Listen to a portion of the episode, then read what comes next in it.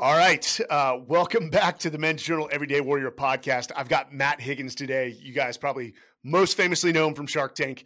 Um, we just had about a thirty-minute conversation, uh, some off the record. So we basically had a podcast before the podcast. Hey, Matt, welcome. And thank you for joining us. Oh, thanks for having me. Don't worry. We saved some good stuff for this. uh, we, you know, we did. And we've actually found some good things to bring up. It, so, Matt, I got to ask you up front. What do you think your hit record is in terms of companies being put in front of you, uh, of whether you think they're going to succeed or not? Uh, I think my hit record, you mean how many actually will succeed or how right am I? The ones you choose, the ones you say, yeah, that one's going to be successful. And then the ones you pass on that go on to be highly successful. What do you think your hit hit rate is? That's so funny. I, I actually think it's not so much my hit rate. It's whether or not I had the courage to actually act on what I know was true and whether I listened to some other voice in my head or judgment. So I don't know, man, I'm going to say probably twenty percent in terms of acting on it. You know, really? Yeah. Wait, let me, let me ask you this, because I know everyone within your space has a story of, God damn it, had I only invested in that company, Ooh, I like that. just something just didn't smell right. Or maybe it wasn't my passion. It didn't feel right. What's what, what was that uh, unicorn that you just passed up on that? You, you Okay. So uh, that's a great story. I talk about my book, uh, Burn the Boats, um, uh, Airbnb. So Brian Chesky's the C E O of Airbnb. Everything about that company told me uh, that that he was going to do what he ended up doing, right? But there was a moment in time when the company was trying to break through all the regulations in different cities, right? And so yeah. we met with them in my office. My partner, Steve Ross, is one of the largest developers in the country, if not the largest, right? And he, and he had Brian in the room, and rightfully so, was sort of talking about why it was bad for New York and, you know, giving him the speech from a developer's perspective. And I remember thinking, like, while that may be true from a vertical of a business, you know what I mean? But, you know, holistically, I don't think it's going to matter, right? Like, he's going to figure it out. He's going to get the regulations changed. He's going to build a massive business. And we ended up passing. And I, I remember thinking, like, we're passing for the wrong reason. Like, it doesn't matter how we feel. And that's, I think, a big mistake investors will make. It's like you tend to sort of bring your myopic focus to make a judgment instead of disassociating. And you're saying, well, it may not work for you, but it's going to work for most. And it's going to be a big business. So we stupidly passed on Airbnb. I put it in the book to hold myself accountable. It's funny that you bring this up. It's one of my most pay. I could have retired. I wouldn't even be talking to you right now if I just did not check. I'd be in the Cayman Islands, you know. Ah, yeah, yeah, yeah. You, you, you wouldn't retire. You, you know what? That is the biggest fucking fallacy. Is like if it's I so just true. had twenty know, million. If I had twenty million dollars, no, it's a, I it's would. Uh, no, I no, just I feel, no. I feel completely unsuccessful. So it really doesn't matter how much is in the bank. Yeah. So uh, a buddy of mine uh, who actually he owns a company called Icon, and I think they got the contract with uh, this. This guy is just the nicest guy, just a disruptor and innovator. He created a company called Icon, and they basically uh, what's the word? It's almost three D print houses. He got the contract for the lunar base with uh, with NASA, but of course he's in a circle of guys that are all multi-millionaires to the tune of sixty million, if not uh, up to, to up to five hundred thousand. And one of his buddies had a vodka. I won't say the, the, the, the company, but they got bought out and he basically made a hundred million. And my buddy asked him, he's like, what are you going to do now? You can do whatever you want in life and just and relax. He said, well, I want what my other buddy has, cause he has two hundred million. Hmm. And I, I, I find that very interesting. And I don't think it's greed. I'm it's- amazed that he admitted it, by the way. I mean, I, I, kudos to him for admitting something so gluttonous, but I, and I don't, is, is it gluttonous or is it like, that's just the next challenge? I don't know. Do I have I, what I, it takes? Well, I only say gluttonous. Well, and I guess I'm making a judgment because it's not how I'm wi- wired. I, I'm wired for the pursuit, right? The whole purpose of my book is that I do think that human beings, they think that we're pursuing winning. Well, well the joy of living is truly in the striving. So I'm, I'm in it for the perpe- perpetual pain and discomfort. I'm not in it for the byproduct, which is the money, but that's easy to say when you already have a good amount of it. I'm also not in it to compete with anybody else. I think that's pathetic. Yeah. I don't compete with yeah. anybody but Matt Higgins. So, you know, like, I don't let that creep into my head about what somebody has or not, because you know what I love accumulating? You could appreciate this given you've done something that so few people in the country have ever done or could have done, right? I like accumulating things that money can't buy. You money can't buy you a spot on Shark Tank, and money can't buy you a spot on faculty of Harvard. So I don't care how much money somebody has. Go do those hard things.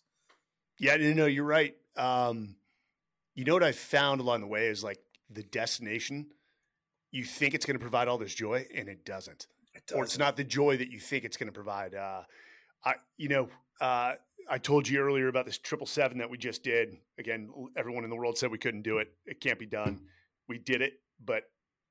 But within, I think, ten minutes of of doing it, we, we just sort of shrugged our sh- shoulders and went back to enjoying the uh, the camaraderie of the guys around us. And like, we're waiting for the uh, the world record certificates to uh, uh, to arrive. And I know what I'm going to do with that world record uh, certificate, and I'm going to post it on uh, social media.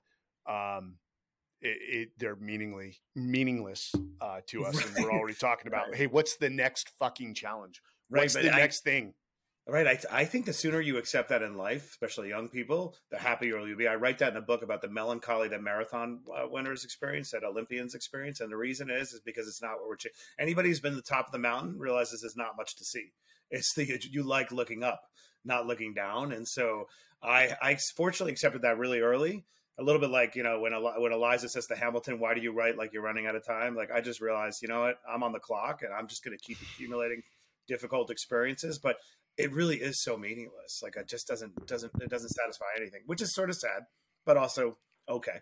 Yeah. You know, that, that, that is definitely, if we had a psychologist here, he'd, he'd, he'd describe it as some personality flaw. I wonder that, what, do that, you, you know, I, it's funny you say that, cause I think you're perfectly fine and you think I'm probably perfectly fine. So screw the psychologist, but would a psychologist say that that's wrong? A, a Buddhist would probably say it's not.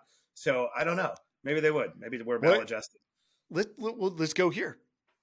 Have you ever heard, you know, I'm in the pursuit of balance. I'm sure nobody, nobody says I'm, I, I want to be completely fucking unbalanced. It's that's, that's ludicrous. Yeah. I want to be unregulated. Yeah. yeah I would, but you know, I had, uh, uh, Terrell Owens on and I said, well, how did you achieve balance? And he's like, it was almost like the, uh, Allen Iverson moment. He's like, practice, practice. Are we talking about practice? He's like, balance, Bal- What? He's like, what are you talking about? When it comes to high performance, there is no balance.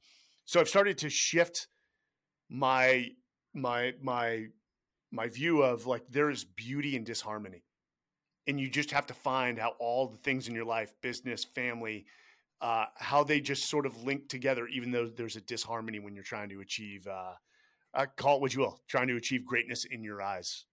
Yeah. What, I mean, what are your thoughts on that, man? Well, no, I a hundred percent agree. I mean, look at, I, I like the word extraordinary, because if you break it down, it's extraordinary, mm-hmm. right? So extraordinary things re- require extraordinary effort. So I'm actually never in pursuit of balance. I also resist habituation, except to the extent it makes life more efficient.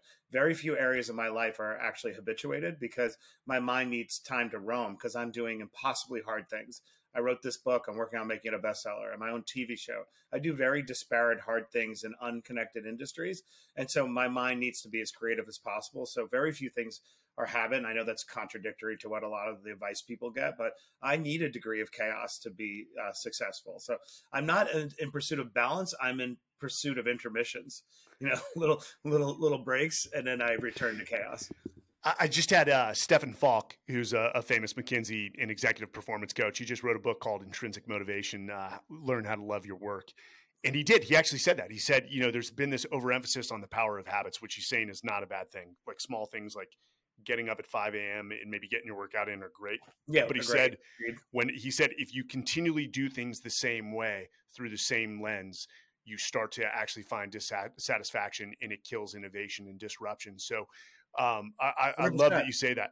Well, you just gave the gun one good one. So I've been trying to audit myself, because I do feel I'm teetering on chaos. You know, when I do something really hard that requires, like, I've been, I've been, I, I get up every day at four a.m. and I work on this book till midnight, right? And so I'm on the I'm, I'm I'm on the brink of death at the moment as we talk. This might be my last interview, so I'm trying to restore a tad bit of balance. So the one you just mentioned is the one that is absolutely irrefutable. I refuse to allow myself now to turn my phone on until I get to the gym.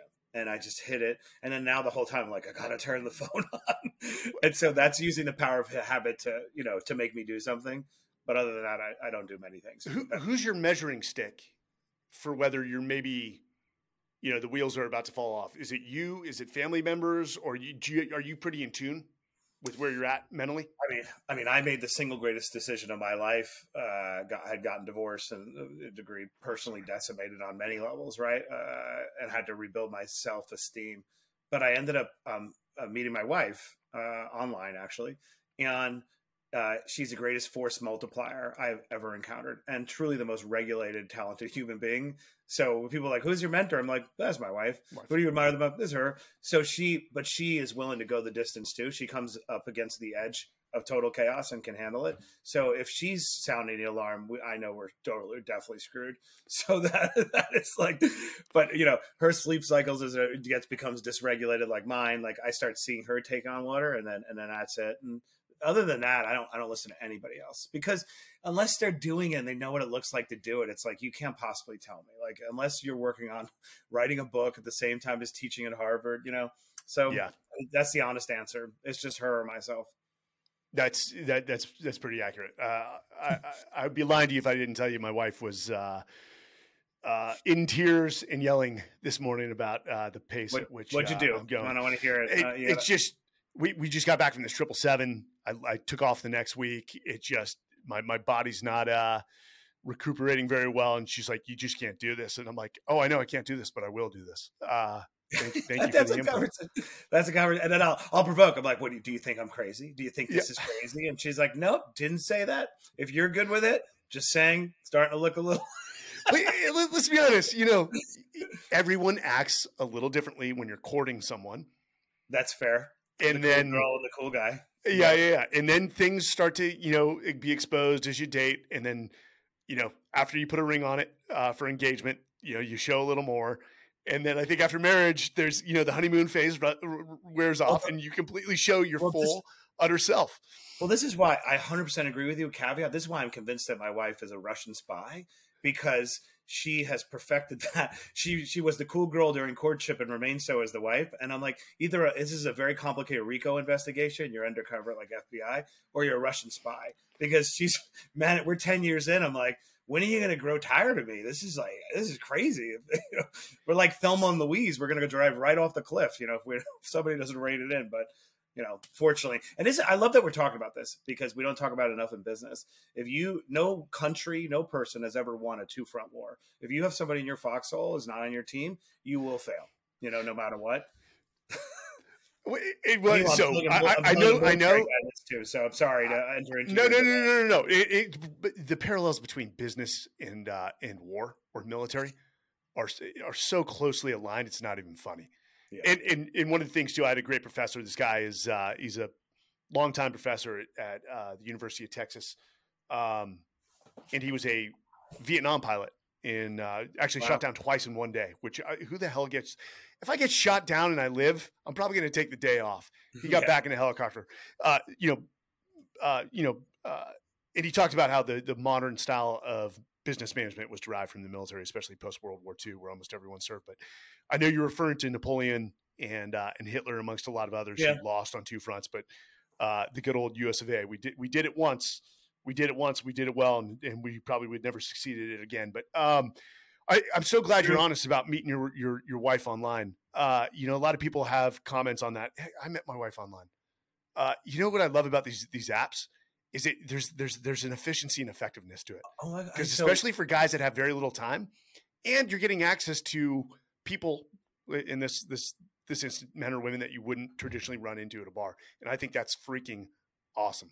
I love this topic because I actually have her profile somewhere, because I was just talking about this the other day. What's great about going online is you get to sift through reams of data and you're using the right head, you know what I mean, and making that decision. And so you're using your mind and saying like, what do you, what do you think intellectually, right? Like, what is this person right for me? My, I always joke with my wife, like, you put together the perfect composite sketch of the, of a, of a cool girl. And I remember we first, on our first date, I said, okay, if this profile is not aspirational and it's actually true, I was like, we're going to have a really good life. And we never had a bad day since. And whereas if I had met somebody in a bar, you're responding to, you know, chemicals or like, or the alcohol, or I think online is amazing. Uh, you know, maybe, you know, I'm stereotyping, but women, I think, tend to be a little more transparent than men are. So maybe it's easier for a guy to find a partner online, but I'm so glad I found her online. I, I, hey, I just go by, you know, sort of just swipe, swipe left. I just swiped left. Or is it, is it right? Which one was, I swiped right on everything, and it was a process of elimination from there.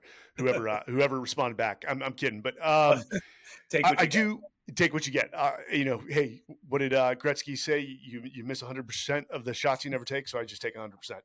Um, let's talk about, uh, your book. Cause I, I love this. Burn the Boats is such a great quote that we in the military know so well. Uh, I know it's been, uh, accredited to Cortez, um, where he had six hundred, basically, uh, I think soldiers, one hundred sailors, uh, and basically told him to burn the, what was it? Six or sixteen ships. Yeah. Uh, right. To, to, to make sure that they were uh, yeah, one hundred percent focused. Yeah. fifteen, nineteen. It's, Yeah. I, well, you know this quote well, so forgive me for telling, you know, the audience and you, master of the obvious stuff. But um, I've actually, what I was fascinated is we know it as Cortez, and Cortez was kind of a bad guy, right? So it's been vilified. Yeah. So, but I'm actually not using it in that context. What I found fascinating is if you go back to the beginning of recorded history, including the Old Testament with the ancient Israel. Yes. If yeah. you go back to the Chinese in, five, in uh, two hundred seven B C, they had a, a general there, same exact story. Every culture and every century on Earth has the same hero's journey, where when a military strategist has their back up against the wall and is outnumbered, they do two things. They eliminate their retreat and they eliminate their food supply, so they have no other choice. And so I thought, well, that's interesting. I saw Rex Ryan give a speech in two thousand eleven when I was running the business of the Jets. Uh, we worked together, and uh, he was in the room with the players. We were facing the Steelers. We were an underdog, and he gives us, he's a big bear of a guy. His jowls are animating. He gives this speech about Cortez. He burned the boats. These are all like young kids, so they had no idea. But the next day they won, they won, obviously. And the next day the Times does an article, and they asked a bunch of guys, you know, why do you think you won? They go, honestly, we heard about this Cortez guy burning the boats, and we just we just achieved another level. And it stuck with me that these young kids were crediting this notion. So I, I wanted to write a book that was devoted to, why do we reject this idea that to be truly successful, you have to sort of be all in? Because this this title deliberately provokes a good percentage of people who say, hey, Matt, you're being irresponsible. Like, I got to pay the rent. I got to pay the bills. If you read my book, that's actually not what I argue. I am one of the most anxious, nervous, not, I'm one of the, uh, the most, you know, uh, uh, right. You, you understand what I'm saying, right? Yeah. I have anxiety too, but I process risk at the beginning of my journey so that when I'm going all in, I can remember, hey, Matt, you already thought about what's the worst could happen. Get that out of your head, and you got to focus on being successful. So I wanted to write a book that wasn't as simplistic as like burn the damn boats. It was, what does it take to burn the metaphorical boats in your life that hold you back, internal and external, so you can commit to your potential? Yeah, you, you just said something, uh, you know, anxiety. I, I, I think, you know, my wife is getting annoyed of the fact I come home and I'm like, we've got to tighten down the buckles, you know, I, the budget. I do, we, we, I do the craziest things. We just got rid of an apartment. I'm like, babe, the world is coming to an end. I'm positive this time. We, but she's like, I think you're doing okay. I'm like, ah, but it could be gone tomorrow. We got to sell it, everything. Well, she gets annoyed because the next day I come home and I'm like, we're going to do so well. She's like, what is it? Pick a lane, because I'm getting tired of this yo-yo. Um, no, no, no, but it, it is interesting. I love that you that, just said that, by the way, because, I, you know, we can be so macho and just project that, like, this is all about confidence. No, we're fallible human beings. We have anxiety. We're taking risk. It's scary.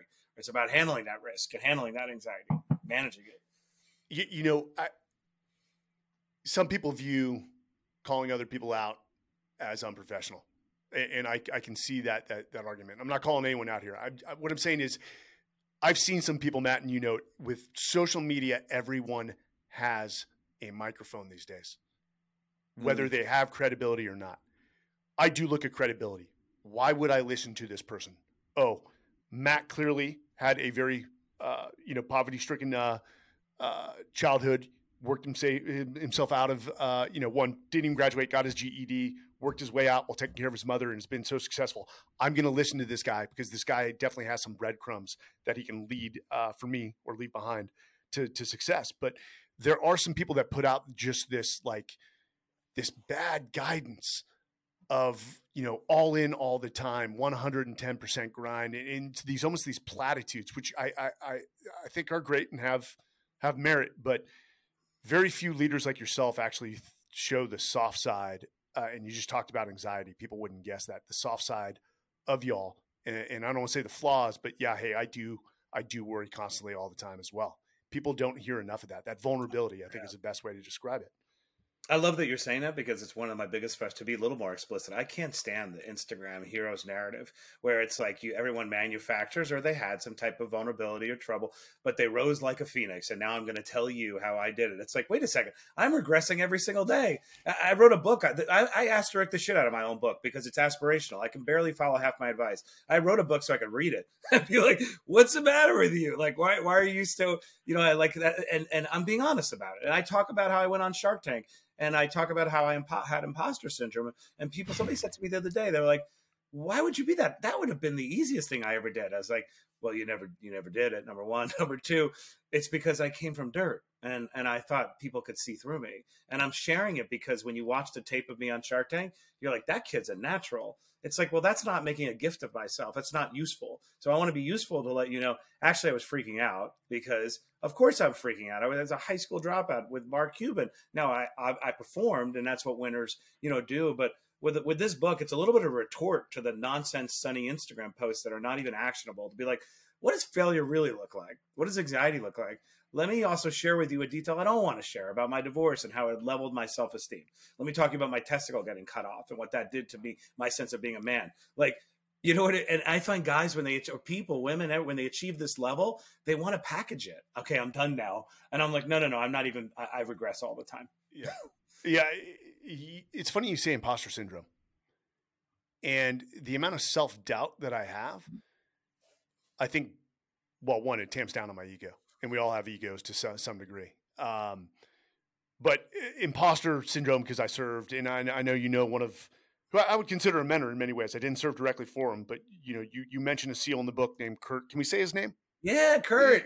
Kurt Cronin, okay. Say loud.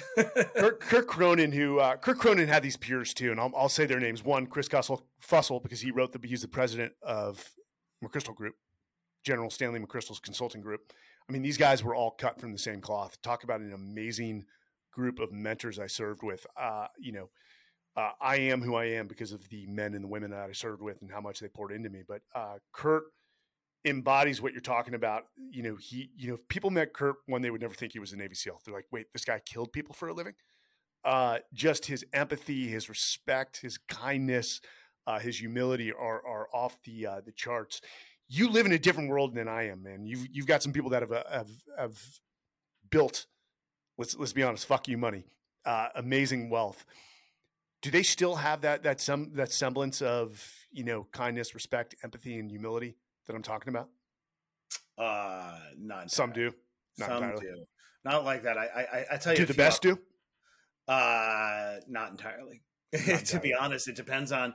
I find the best leaders do, operational leaders, but a lot of people with fantastic wealth or breakout success don't really have to be operators, frankly. One thing I do talk about in my book, which is interesting. I, I believe that self-awareness is the greatest arbitrage entirely when it's in somebody's control. Like you run to Barnes and Noble, you're looking for a book, or you go to a TED Talk. We bypass, wait, how much can I actually unlock by looking within? And the reason why I have a cover of a paper boat on my cover, it's a little burning paper boat, just to show you, is uh, because uh, um, a lot of the issues that we need to deal with, the boats that we need to burn, stem from childhood, these legacy issues that sort of make us yeah. happy. So, so for the vast majority of people, if you want to achieve a degree of success, self-awareness, but there is another level of individuals like who are fantastically wealthy billionaires, whatever. And I find a different recurring fact pattern. When they lose, when they win, they absorb that win. And it's like, it enhances their self-esteem and their ego and just makes them larger than life. When they lose, they simply expand the definition of what winning looks like to accommodate the loss, almost like they plan to lose. And and it doesn't at all knock them off their game, doesn't affect their self-esteem. They barely look at it. I'm neurotic when it comes to analyzing my failures. I want to look at it. I want to extract value from it. And then I kind of move on. But it, but I'm lying if I say it doesn't affect me. These individuals are not affected by it. It's almost like they have a reality distortion field like Steve Jobs. And I, I'm too intellectually curious to be that. I'll never be probably a multi-billionaire because I don't have that in me, but I'm just being honest. There's a level of delusion around certain types of successful people. They're not really narcissists per se, but they are able to ins- insulate and immunize themselves from failure in a way I couldn't possibly do. I think that's kind of genetic, probably more than anything, but uh, really? It's just noting. Yeah. You, you, you think it's it's nature over nurture? I really I, I think it's just so abnormal to be so immunized from your own failure. I don't want to call anybody out, but I'm talking like stunning, breathtaking failures, hundreds of millions, like just shit that I'd be like, I can't even leave the house. I feel, you know, uh, so crippled by it. And yet they're like, nah, I meant that. That was pretty. That was good. I'm glad that happened. I'm I, I'm more like you. I've yeah. I've ended up in the fetal position for, for a whole exactly, day. Exactly. I mean, it's good to be honest about it because, to be honest, I don't want to be that way. I, I, I'm I'm too intellectually curious about why I do things. I love auditing my failures and figure out, was it was it knowable? Like when I, the thing that led to me ultimately failing, was it knowable so that I could next time try to avoid it? That's the part that I'm most curious about. And most of the time it was knowable. I am at the intersection of my own failure. The universe gave me multiple opportunities to course correct, and I did not take them, which makes me happy because it means the universe is benevolent, but I'm usually at the center of my own failure. There's not a lot of happenstance happening. That so, you know, I, I believe ultimately the greatest mentor in life is not a person, even though they're they're highly impactful in our lives. Yeah. It's if, as you say, you if you actually go through the process of not hiding and auditing your failures, failure is the greatest mentor in life. If you have the ability to candidly say, oh yeah, I fucked this up and I, I did it badly, and this is what I, I need to agree. fix going And I forward. agree. That's what's so useless about social media, because we, we summarize and we sort of fetishize this idea of failure, but we're not honest. Every one of us would like to avoid it. It's, there's a distinction between wishing to avoid it and wishing to win versus wishing to extract value from it when it happens and deciding that it's not useless. And the other point is the most successful people I meet, no matter what, the, the number one quality they do have that is typical, now I'm not talking about outliers, is uh, the ability to iterate, that they are the most iterative creatures. They, they, in other words, they just figure it out. And no PowerPoint looks, you know, similar on day one as it does in year five, describing the business. And so along the way, the ones who, who succeed are the ones who iterate. So when I'm looking at a deal or assessing a founder, I'm trying to determine, do they have the capacity to make course corrections along the way? And so what I'm looking for is self-awareness, because then they don't need me to intervene. They intervene themselves. Their brain intervenes. I don't need Matt to tell them they're about to die or their product sucks or that, that employee's toxic. They take care of it themselves. And so um, and that's why I go back to self-awareness. But those outlying successful people, they actually don't have a lot of it. And they're immunized from it, and, wow. and lacking self-awareness immunizes it. It's such a nuanced topic. I wish I could do a whole book on it, but uh, you know, like, so I'm caveating my point on self-awareness because there is a level of greatness that actually doesn't possess it. That's, uh, that's interesting. Um, you know, I, so this one behind me is my second book. Um, did you find writing the book to be more cathartic for you than maybe, maybe it was intended to be impactful for others? I did. I really, I, I, I found it incredibly cathartic because similar to you, uh, I'm, I'm so hard on myself and I'm constantly trying to make sure I'm being accurate. Like, is this true? Do I live with this? How do I now asterisk this subpoint to make sure that I'm not hurting somebody by acting like I got to figure it out? I mean, mm-hmm. like it really, and then engineering an outcome. I think a lot of um, successful people who write books think it's a vanity project. And I approach this by saying, one, nobody gives a shit about your story, because they're busy and they don't, and they, and they shouldn't. And two, when you spend thirty bucks on a book, like you're, you're doing it to create value. I have an obligation to give you at least a five X return on that thirty bucks. Yeah. So how do I, it's how I approach my class at Harvard too. How do I give you a five X return? And so I found it was such an act of imposed discipline to try to hew as closely the truth as possible. The parts that were not true about my book are when I airbrushed other people. And I felt like that's a fair choice to make, you know, and sometimes it felt inauthentic when I read the stories. And I have people who know the people in the book, like, but you don't mention when they're, I'm like, I know, but I'm extracting, I only do that to myself. I don't do that to others. And so yeah. It was really cathartic, but you appreciate this. Selling it has been the most humbling experience. Like I'm actually, I feel so in touch with all the people who've worked for me over the years who are sales salespeople, because the it is so grueling and grinding that I, I'm grateful to have experienced just how hard it is to sell your own product, which I've never done in my life. I've never sold anything. I only own things, you know, so I'm grateful for that, although beat up. I, you see, here's the thing I can't do. I like I've done no promotion for this thing whatsoever. Um, I, there's just something that feels... But is that because of your, the sort of self-doubt in you is kind of is, is undermining? It's, it's it, it just, it's so one, this book, uh, which I focused on, I told, even when I, I, I come in and speak about leadership and culture for companies, it's through the lens of third parties or people I knew. I tell their stories. I told about what I watch great leaders do, not necessarily what I've done. But if I do talk about me whatsoever, it's about my wildly embarrassing failures. Hmm. Of where I should have known better. And, and I did learn a valuable lesson, but it's, it's very hard. This is what I have noticed. It's, I, I will never be comfortable with selling myself. It well, just let's doesn't stay with feel that right. Because my book yeah. follows a similar pattern to yeah. your book. How much do you think that that's our own self-doubt, imposter syndrome, uh, you know, creeping into our Hi. writing style? Hi. Hi. It's but high. You know what? But can I be honest? I'm okay with that. Like, I don't really give a shit about my story. I just don't. I care. I look at myself as a vessel to transmit certain truisms about the universe. And I use, I look at the hard things I experienced, watching my mother die, powerlessness. I look at that as useful only insofar as it expire, inspires another individual to do something about it. I'm just not constructed that way. So while some of it is kind of, you know, ill at ease with my own accomplishments like you, I think I'm, I think I'm okay with it. It sounds like you're yeah. okay with it too. Like, whatever. You know? If, if, if somebody is impacted by the book, like there's, I'll tell you what, the greatest return on investment is not what money comes from Amazon into the bank. It's when somebody sends an email and says, "Hey man, I took away these two points. Thank you so much." I'm like, that warms me. It warms oh, my soul. And I know you say, you're going to get, you say that. Like I, I honestly, I could not care. I mean, I don't let the bad reviews hurt. Right. Yeah. Yeah. Yeah. Human. But the object of the exercise is for a random person, maybe on the margins, who thinks the die is cast, reads my crazy story, because now you can't see me as the, you know, white blue-eyed guy on Shark Tank who teaches at Harvard, who you presumed, you know, grew up on third base. You're like, wow, you grew up in a roach motel, and yeah, you got here. If that person sees themselves in my book and they send me that email, it almost makes me want to pass out. It's so extraordinary. Like, it is. Everything else does not compare to that. When people say, "Why do you keep saying this is your most important project?" I'm like, what's more important than reaching across the divide to a person sitting there yeah. who grew up in dysfunction, being like, "Damn, Matt, like, I didn't think I could pull it off, but you gave me a reason." I love that you and I are talking like this. This is not hyperbole. This is not bullshit. Like, that is the single most important thing that I think I could ever do with my life. And sort of it completes the journey. So I can't wait till that happens. I'm so sick of, like, you know, waiting, you know, like, I want the referendum to come back. Like, did it work? Did I succeed? Did I impact you? You know? I can't wait to read your book, by the way, because now I feel like if you can't sell yourself, I'm going to fucking work hard to sell you.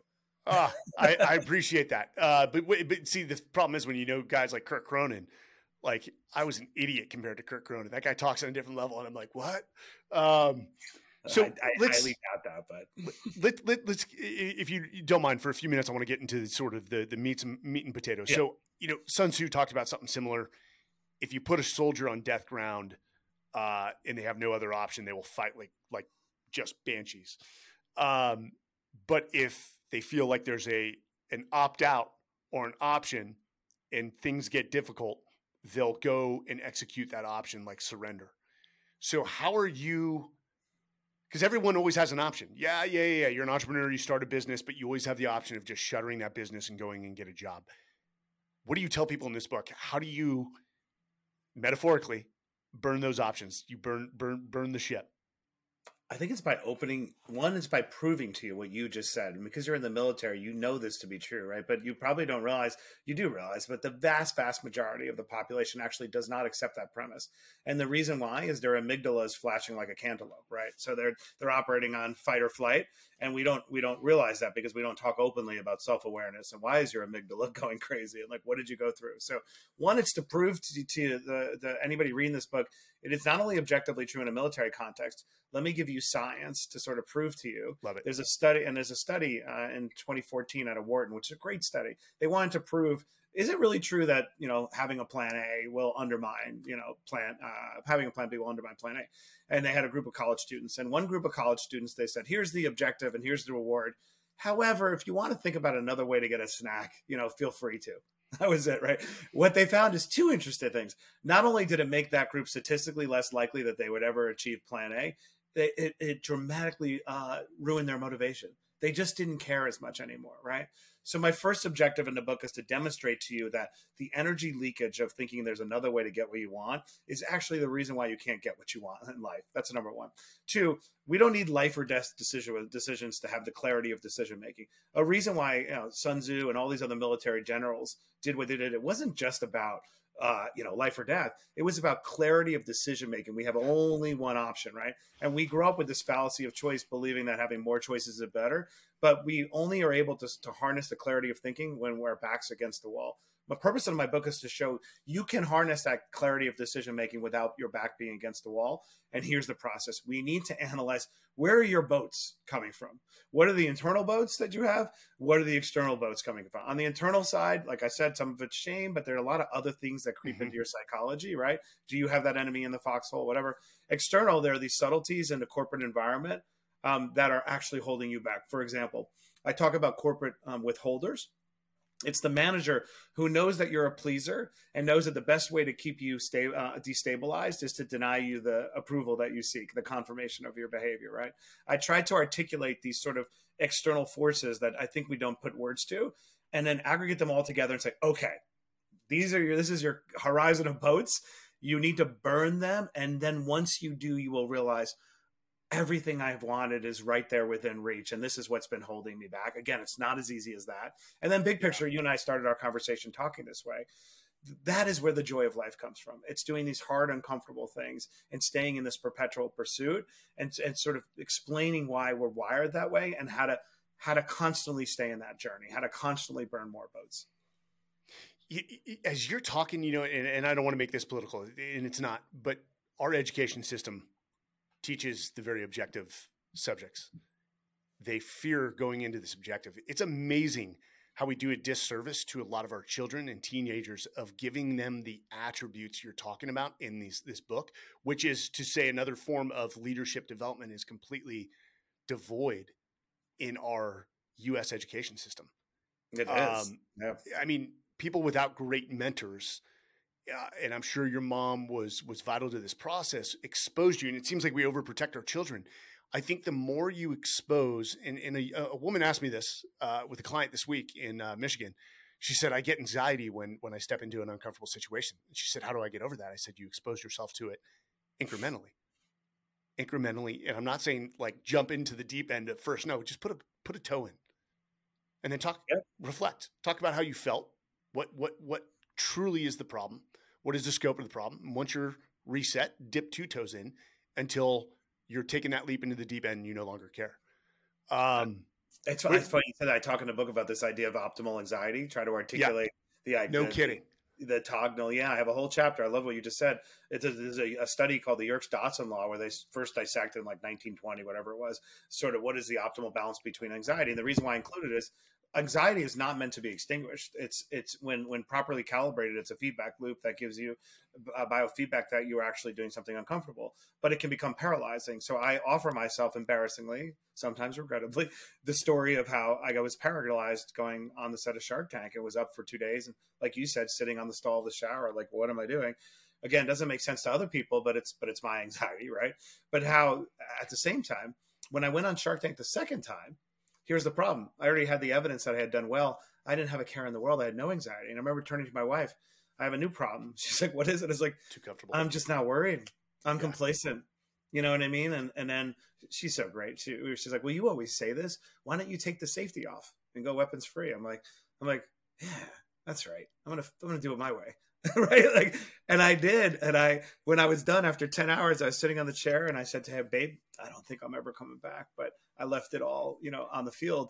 And it was such a great feeling. So my reason I bring that up, optimal anxiety gets you in the arena and you want to maintain it. If you have no anxiety, you actually subperform. If you're an elite performer, you need to switch your motivation system from anxiety to the pursuit of excellence. The reason yeah. I did great on the second time with Shark Tank is now I was pursuing to see what's the maximum capacity, how great can I be? And so I think, you know, excellence writ large is always about toggling between those two systems and knowing when you're about to go over the edge on anxiety and become completely paralyzed and crippled.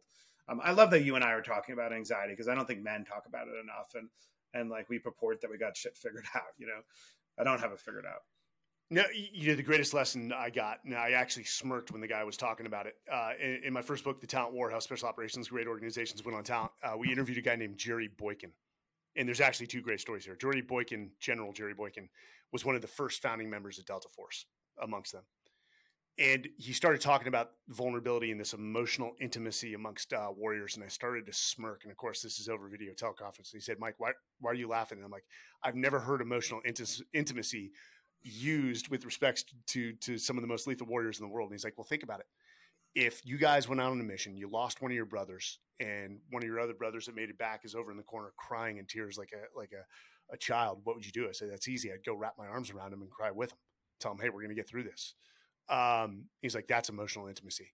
He's like, high performing environments, not all, we, we've seen high performing environments that are cutthroat, but he says the best ones with the best cultures have this vulnerability, not victimhood, but where you can come up and say without any fear of shame, that's say, hey guys, I made a mistake and here's what I learned. I don't want you guys to repeat the same mistake. And that's why I'm sharing it. People say, hey, I, thank you. I love that you said that, because uh, somebody's asked me, well, Matt, you talk about self-awareness and you talk about, you know, with leaders, how do you cultivate it? How do you instill it? I said, it's easy. I model it. I said, when I share vulnerability, when I share things that are a little shocking, like in the book, when you read it, people keep saying, I didn't expect this. Like, I didn't expect to open up to the Roach Motel, mom dying. I didn't expect the part on, you know, the divorce, whatever. I was like, well, I'm modeling shedding shame. And I'm creating vulnerability. And people, unless you're a narcissist or a sociopath, those two do not respond to the modeling, right? They don't mirror, because again, the mirror doesn't matter, right? They don't even see you. But other humans who are normal, they then reciprocate and they unburden themselves, and you could sort of see it. It's also a good proxy. When you overshare, otherwise known as T M I, yeah, yeah, yeah, yeah, yeah. If the other person doesn't meet you.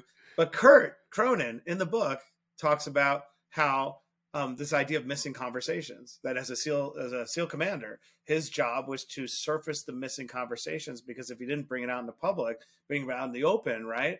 Life or death is on the line. And the way to surface the missing conversations was to demonstrate that it's okay, right? Like what you just said, it's okay to cry in a corner and put your arms around. So I don't, what you and I are talking about, I don't think is generally known. Right, like, you know, you're, you're you know from the military, you're tough. You got your black rifle hat. You know what I mean? Like, I'm supposedly ah, yeah, yeah. big, no, but I'm supposedly a big executive, whatever. Like, but yet here we are talking about the thing that matters most, right? And yet so rarely discussed: vulnerability and self-awareness. Because it, it doesn't fit the cookie cutter mold for the big tough guy. Uh, and then yeah. I know you've got the the concept of toxic masculinity, which, you know, here's how I define toxic masculinity: men abusing what biological strength they have over women. And that mm. usually is an indicator that those men, amongst other men, I know amongst my group, are weak, and we beat the living shit out of them. Yeah. Um, but there are I, cultures that, that allow that, that, that behavior to, to, to go forward. But I, you know, uh, with my son, I remember when he turned five, we started saying a poem. You may have heard this one. I, I fucking love it. Uh, the Prayer of Tecumseh. And it embodies everything I want my son to be as a human being, not a man, but a human being. Live your life so that the fear of death, man, may, may never uh, enter your heart. Trouble no one about their religion, respect others, their views, and demand that they respect yours. Love your life, perfect your life, beautify all things in your life. Seek to make your life long and of service to your people. Be not like those whose hearts are filled with the fear of death, so that when their time comes, they weep and pray for a little more time to live their lives again in a different way. Sing your death song and die like a hero going home. And he knew that after a few months, and it still resonates everything I would want him to be as a human: kind, respect other people and their views, seek to make your life of service to other people, uh, perfect all things, you know, the relentless pursuit of excellence. It's, I, we're not teaching our kids enough of this stuff. Uh, and, right. I, and, and, and no hit on teachers, God bless our teachers, but some teachers aren't equipped to get into the attributes of leadership development. I think we're doing a disservice, uh, that way. That's a great poem, man. I talk in my book a lot about um, the the role that death occupies in my life, front and center, because post-cancer, I remember once I got to the other side, I was like, why was that an oddly peaceful time for me? And I realized it's because once I got rid of all these worldly concerns that, because they don't hold up against the prospect of imminent death, like the New York Times real estate section or whatever it was, I was like, wait a second. The death is hanging over me every day, though, just because I had new data, which is I have cancer. And then I realized, wait, I want to stay here, because that's actually so liberating. I, I, I, you know what I mean? I'm, I'm living my life as if death isn't imminent, because it technically is, just don't know when. And so I have an app on my phone called We Croak. And five times a day, it reminds me in different lyrical ways, Descartes, Socrates, whatever. Hey, Matt, you're going to die. You know, it's almost like whispering in your ear, like, you are mortal. Um, and it's incredibly f- effective in bringing me back to the moment. But I love the poem you just read. Like, what a beautiful way to say it, right? So I, I know that I will have one if, when on my deathbed, I'm like, yeah, okay. You know, when, so, so with, when you testic- testicular cancer, was that probably one of the biggest mind shifts of your life when you came out of it? it Mindset. It, I, want, I wanted to be, and it took me a bit. Honestly, I would say uh, going through my divorce was a bigger one. Yeah. Because yeah. the testicular cancer, you know, you're pretty honest with yourself. I am too, right? Once I wasn't going to die, it's very treatable. I actually thought it made me a little more exceptional, right? I'm probably the only guy in the world that has a G E D, a law degree, and one ball. So I actually made dog tags that I still wear, called um, half the balls, twice the man. you know, a little nuts, but I, I kind of, I mean, so I, I don't want to lie. I can't stand the inauthenticity. If I, if it wasn't a thing that altered the trajectory, but what it did gives me an insight into the peacefulness of staying present, because when I had cancer, I was damn present. I didn't go to work for, you know what I mean? I, I, yeah. I you know, I was here. Divorce was a bigger uh, trajectory changing, because I realized that my self-esteem was constructed on this identity that I was always great and early at things. He went to high school, college at sixteen, Mayor, youngest mayor's press secretary in history, twenty-six, managed nineteen, you know, two thousand eleven. I mean, um, uh, uh, the terrorist attacks and the rebuilding, like I had all these accolades. Then all of a sudden I had a very public, you know, uh, mark of shame, right? That I couldn't, couldn't keep things together. And, and my, my self-worth crumbled. And I was like, wait, it's very dangerous to construct your self-esteem based upon external validators, because they can be gone in a second. And I had the closest to an apparition one night where I had the voice in my head. I know this sounds spiritual, but that was just saying, Matthew, you are okay. And it was like at a moment I needed it. And and ever since I was started saying, like, I am actually technically okay, even if I have nothing, because I was born whole. So that was that what to me was a trajectory changing event, more so than cancer. Cancer wasn't a lesson, if I'm being honest. When when you wrote this book, I'm sure there's one prime example in your life that you had to you had to burn those boats. Um, yeah. Have you already shared it, or or, or possibly? No, no, I haven't. No, I haven't. I we didn't really get much into it, but just to shorten the story a bit, um, when I was taking care of my my my, uh, my mother, right? And when you're a little kid, no one wants to really take care of a parent. And I was put in that sort of uh, role of being parentified and the hero child. And, you know, there's a lot on me. And I started selling flowers on street corners when I was ten years old. No exaggeration. Working at McDonald's, scraping gum under tables. Used to sell handbags at, at the flea market. But then the same externally, though, I was wearing fancy designer jeans, anything that I could sort of hide what I was dealing with. So, we're, so on the one hand, I have a mother who's slowly succumbing to illness, trying to fight for her education. And on the flip side, I'm trying to conceal that shame from the world. Never had a single kid over my house or a girl until I was, until my mother died when I was twenty-six. So I had this life of shame. And then you eventually get so despondent, you realize the cavalry's not coming. I got to take matters into my own hands. A little bit of that sort of, uh, you know, uh, uh, Alexander the Great, you know, Cortez moments when you're yeah. like, all right, yeah. how am I going to win? And I surveyed my environment because it's all you got. Okay, what, what can I do to get out of here? And I read an ad in the newspaper and it said, uh, you know, deliver flyers, eight bucks an hour, college students only. And I remember thinking, wait, I'm making three seventy-five at McDonald's, but if I can become this thing called a college student, like I could suddenly, you know, increase my comp. Yeah. Yeah. And I watched my mom trying to fight for her dignity, get her G E D as a thirty-eight year old woman and enroll in Queens College. And it's around seventh, eighth grade. I said, wait a second, why don't I just drop out of high school? I'll just become a high school dropout, but I'll get into college a lot faster. This is like the craziest heresy that you could tell a guidance counselor. So here I was, this well-spoken, look, you know, polished kid. And I'm like, oh, I'm going to drop out. And I was like, what do you, and then I had so much pressure to, you know, submit to conventional thinking. I had my burn the boats epiphany. I said, I need to give myself no ability to go to, to turn around. I need to become a write-off to the system, that I'm just such a hopeless case that everyone will leave me alone and let me execute. So I used to get picked up by the truancy police. I got left back deliberately for two years in a row. I failed every single class. So finally they were like, let's just get this kid out and transfer him to another program. I dropped out when I was sixteen years old. I enrolled in college and I went to my high school prom as uh, president of my debate team. And I remember the look in my teacher's eyes at that moment. It went from a degree of pity and, and a degree of derision to admiration and respect. And so that was my burn the boats moment that did two things. One, it told me, screw conventional wisdom. When people don't have the context of your life because you're hiding it or they don't know any better, their their inputs are actually very corrosive. So you have to trust your own instincts. All these judgments came from Matt Higgins, not from a, from the internet. There was no internet. But number and, and number two, compounding. The sooner you act and take agency uh, and custody of your life, the more time you have to reach the exponential returns. It's a little bit like what Warren Buffett says about compounding with money.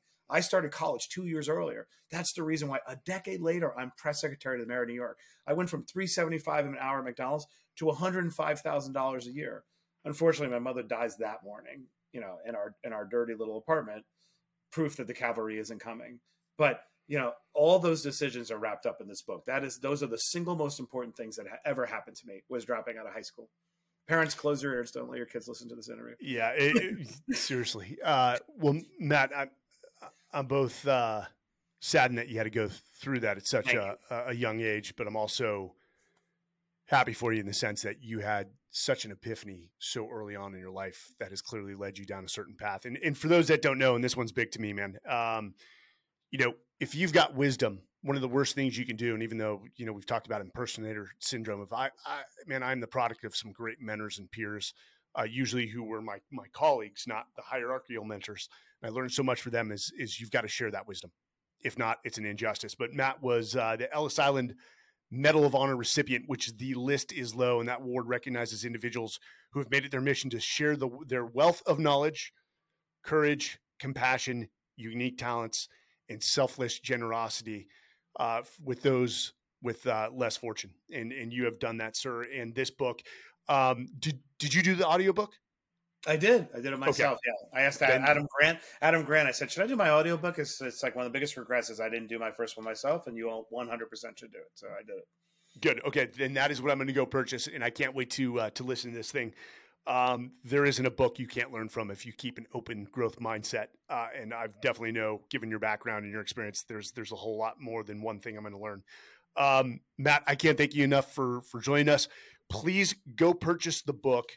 Uh, it's on Amazon right now. It was, it was released last week, or, That's or this released, week. I guess released when, when this interview airs on February fourteenth, Valentine's Day. The gift okay. of love. Yeah. Okay, so it's it's right around the corner. Um, which thank you for the reminder on uh, Valentine's Day. And guys, if you haven't remembered when this comes out, it's too late. You're screwed. Uh, you're not going to find a uh, uh, an open reservation on Resy or uh, Open Table or whatever uh, app you use. You're you're fucked. Sorry. Although no, I do Matt, think your I think do think your wife would like it though. I didn't yeah. definitely want to appeal to anybody. It's not a macho book. Yep. Good. Well, uh, Matt, can't thank you enough, man. Would love to uh, continue uh, staying in touch with you, and please send my best to Kurt Cronin. For all those, thank you for joining us. This has been the Men's Journal Everyday Warrior podcast. I'm your host, Mike Sorelli, and again, we've had Matt Higgins, who you can learn a whole lot from. All right. Wish you the best, guys. See you next time. Bye.